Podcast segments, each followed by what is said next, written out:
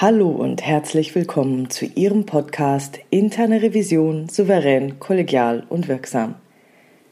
Hier ist Silvia Puhani und ich freue mich, dass Sie wieder mal dabei sind. Vor kurzem habe ich eine Kollegin getroffen, die mir folgende Begebenheit erzählt hat. Als sie sich überlegt hat, in die interne Revision zu wechseln, war sie hin und her gerissen. Sie findet die Arbeit in der internen Revision spannend, war sich jedoch unsicher, ob der Job sich für sie eigne. Sie will keinesfalls als Erbsenzählerin agieren und möchte etwas bewegen.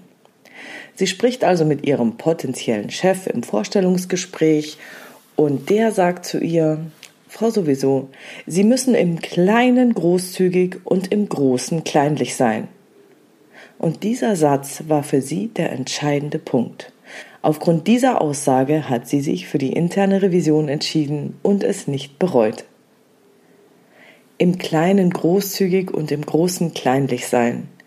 Was für ein cooles Konzept.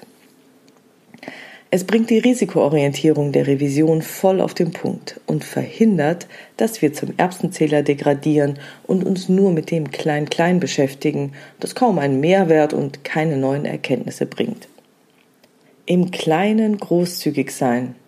Geht das denn? Wir dürfen ja keine Feststellungen unter den Tisch fallen lassen. Und dennoch, wo können wir im Kleinen großzügig sein? Hier ein Beispiel.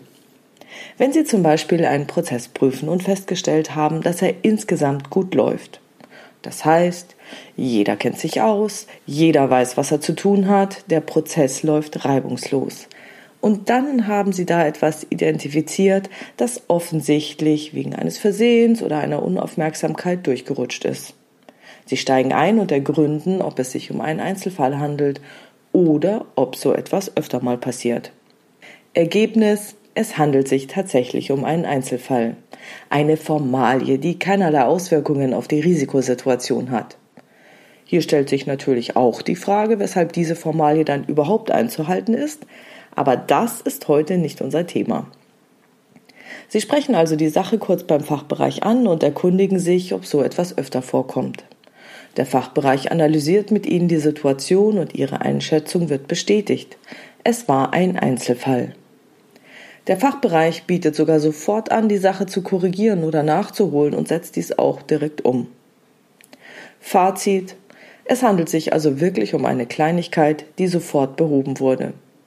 Ihr Eindruck ist, hier arbeiten engagierte Leute, die sich auskennen und wissen, was sie tun, denen vielleicht mal eine Kleinigkeit durchgerutscht ist. Dann sollte der Fokus auf genau diesen positiven und guten Dingen liegen. Es würde keinen Mehrwert bringen, auf dieser Kleinigkeit rumzuhacken.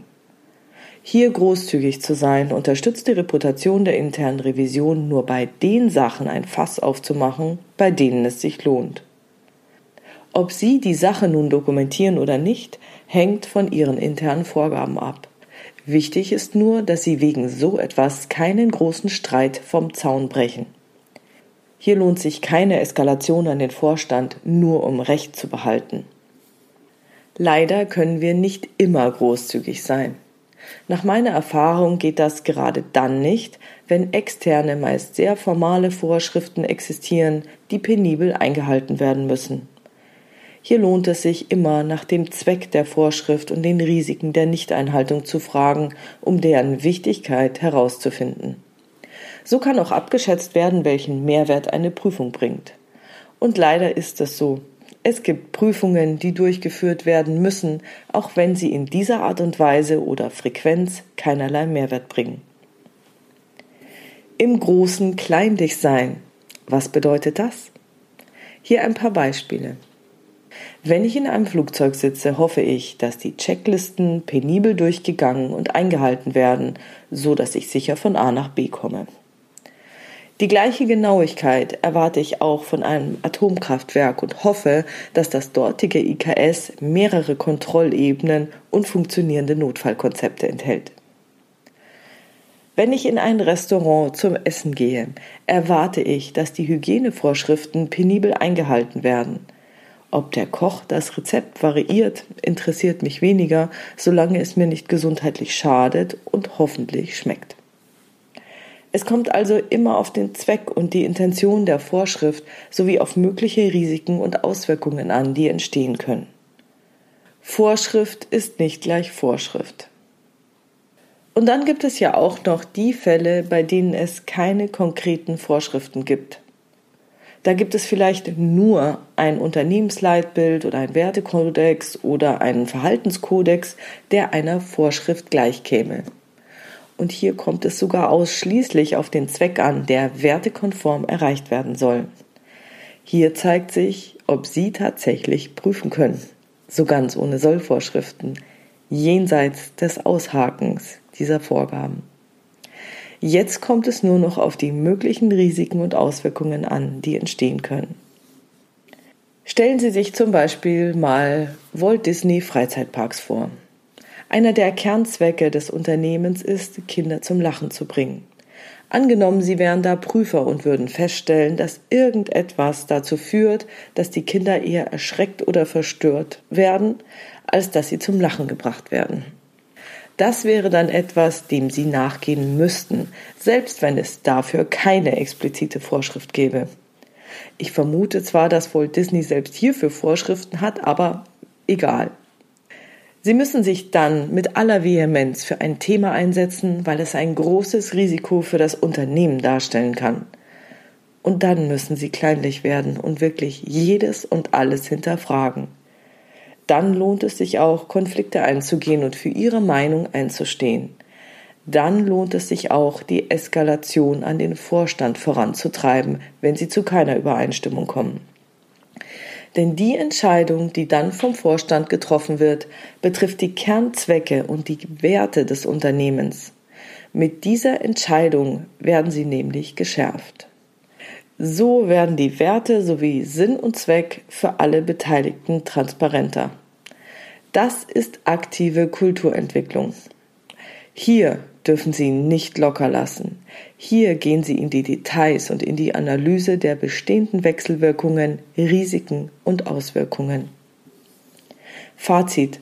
Es kommt immer auf den Zweck an, der wertekonform erreicht werden soll und die möglichen Risiken und Auswirkungen, die entstehen können. Wägen Sie ab, wo Sie sich engagieren und wo sich Ihr Einsatz lohnt. So steigern Sie auch ganz nebenbei die Reputation der internen Revision und fördern die kulturelle Entwicklung Ihres Unternehmens. Das war's für heute mit dem Thema im Kleinen großzügig und im Großen kleinlich sein. Wenn Sie eine Fragestellung haben, die Sie in diesem Podcast gerne beantwortet hätten, dann schreiben Sie mir diese bitte gerne per Mail an info@pohani.com oder Sie nutzen eines der Kontaktformulare auf meiner Webpage www.puhani.com. Wie Sie wissen, gibt es dort eine offene, aber auch eine anonyme Variante. Und die Fragestellungen werde ich dann gegebenenfalls aufgreifen. Wenn es Ihnen gefallen hat, bitte ich Sie, dass Sie in ihrer Revisionscommunity diese Podcast teilen und diese Folge teilen und vielen, vielen Dank für Ihre tollen Bewertungen. Bleiben Sie dran und hören Sie gerne wieder rein in Ihren Podcast Interne Revision souverän, kollegial und wirksam. Mein Name ist Silvia Puhani und ich wünsche Ihnen erfolgreiche Prüfungsprozesse.